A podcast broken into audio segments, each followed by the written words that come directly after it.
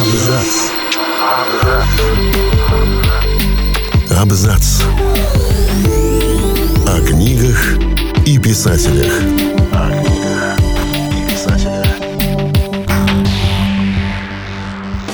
Всем привет, я Олег Булдаков, и сегодня я расскажу вам факты из жизни Михаила Шолохова. Михаил Шолохов был, пожалуй, одной из самых неоднозначных фигур в русской литературе 20 века. Писатель, в чем авторстве долго сомневались, лауреат Нобелевской премии, продвинутый советской властью, и вместе с тем талантливый человек с собственной позицией и уникальным образом мыслей.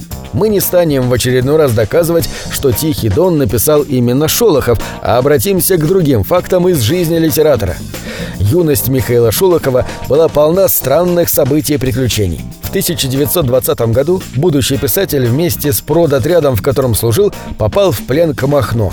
Шолохову тогда было всего 15, и он был уверен, что его расстреляют.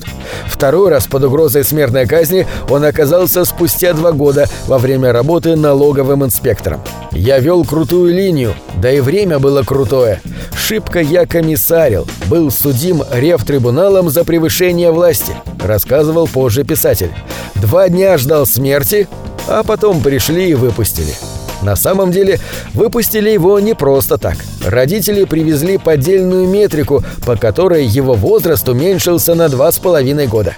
Поверить, что 17-летний худенький паренек сильно младше своих лет, было несложно, и Шолохов отделался годом исправительных работ в колонии для несовершеннолетних.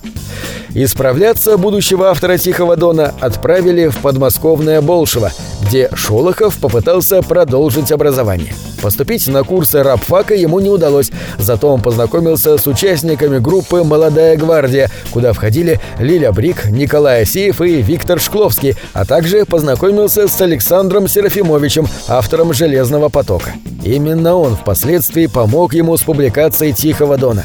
Однако в семье Шолохова, который в 1923-м вернулся домой и женился, никто не верил в писательский талант молодого человека. И даже отец, обычно закрывавший глаза на выходки сына, был недоволен. Примерно в 1925 году у Шолохова родился замысел романа о казаках «Донщины», будущего Тихого Дона. И автор работал над своим произведением как одержимый. Больше всех волновалась молодая жена Мария, которая опасалась, как бы Мишка с ума не сошел. Первая книга Тихого Дона увидела свет в 1928 году, и популярность Шолохова начала расти. Несмотря на положение, дарованное ему партией, в 1938 году он не побоялся выступить с критикой действий НКВД и написал письмо лично Сталину.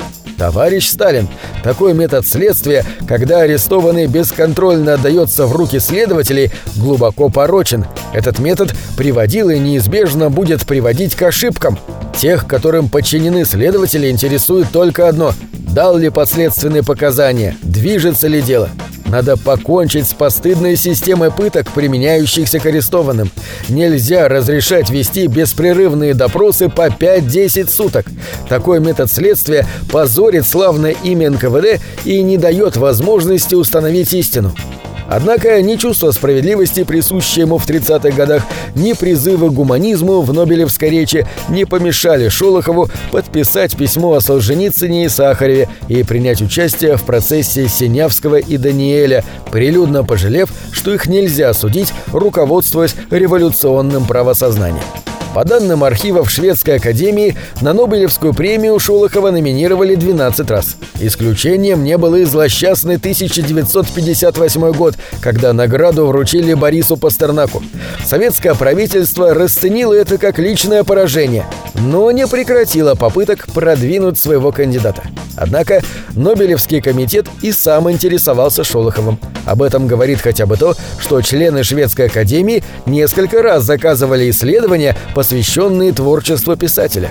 В 1965 году, когда Михаил Шолохов получил заветную награду, его кандидатура была принята единогласно. Фактически у Шведской академии была только одна причина не давать премию Шолохову – то, что он давно не писал ничего нового. Впрочем, Тихий Дон не терял своей актуальности. Отчасти шведскую академию в актуальности автора Тихого Дона должны были убедить заявки из СССР. В них подчеркивается, что Шолохов именно современный писатель. В 1956 году он дописал «Судьбу человека», в 1959-м «Поднятую целину», а в 1960-м получил Ленинскую премию. Ну и последний факт.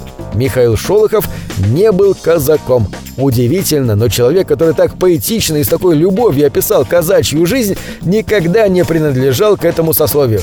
Его отец – уроженец Рязанской губернии, а мать – дочь бывшего крепостного из Черниговщины, переселившегося на Дон. Однако Шолохов много общался с людьми, ставшими прототипами героев Тихого Дона.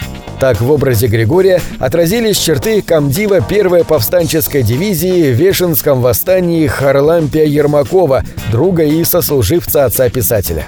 На этом все. Читайте хорошие книги.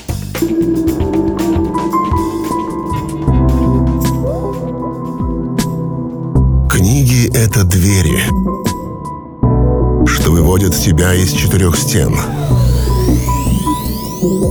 с ними ты проживаешь другие жизни, а свою умножаешь в тысячу раз.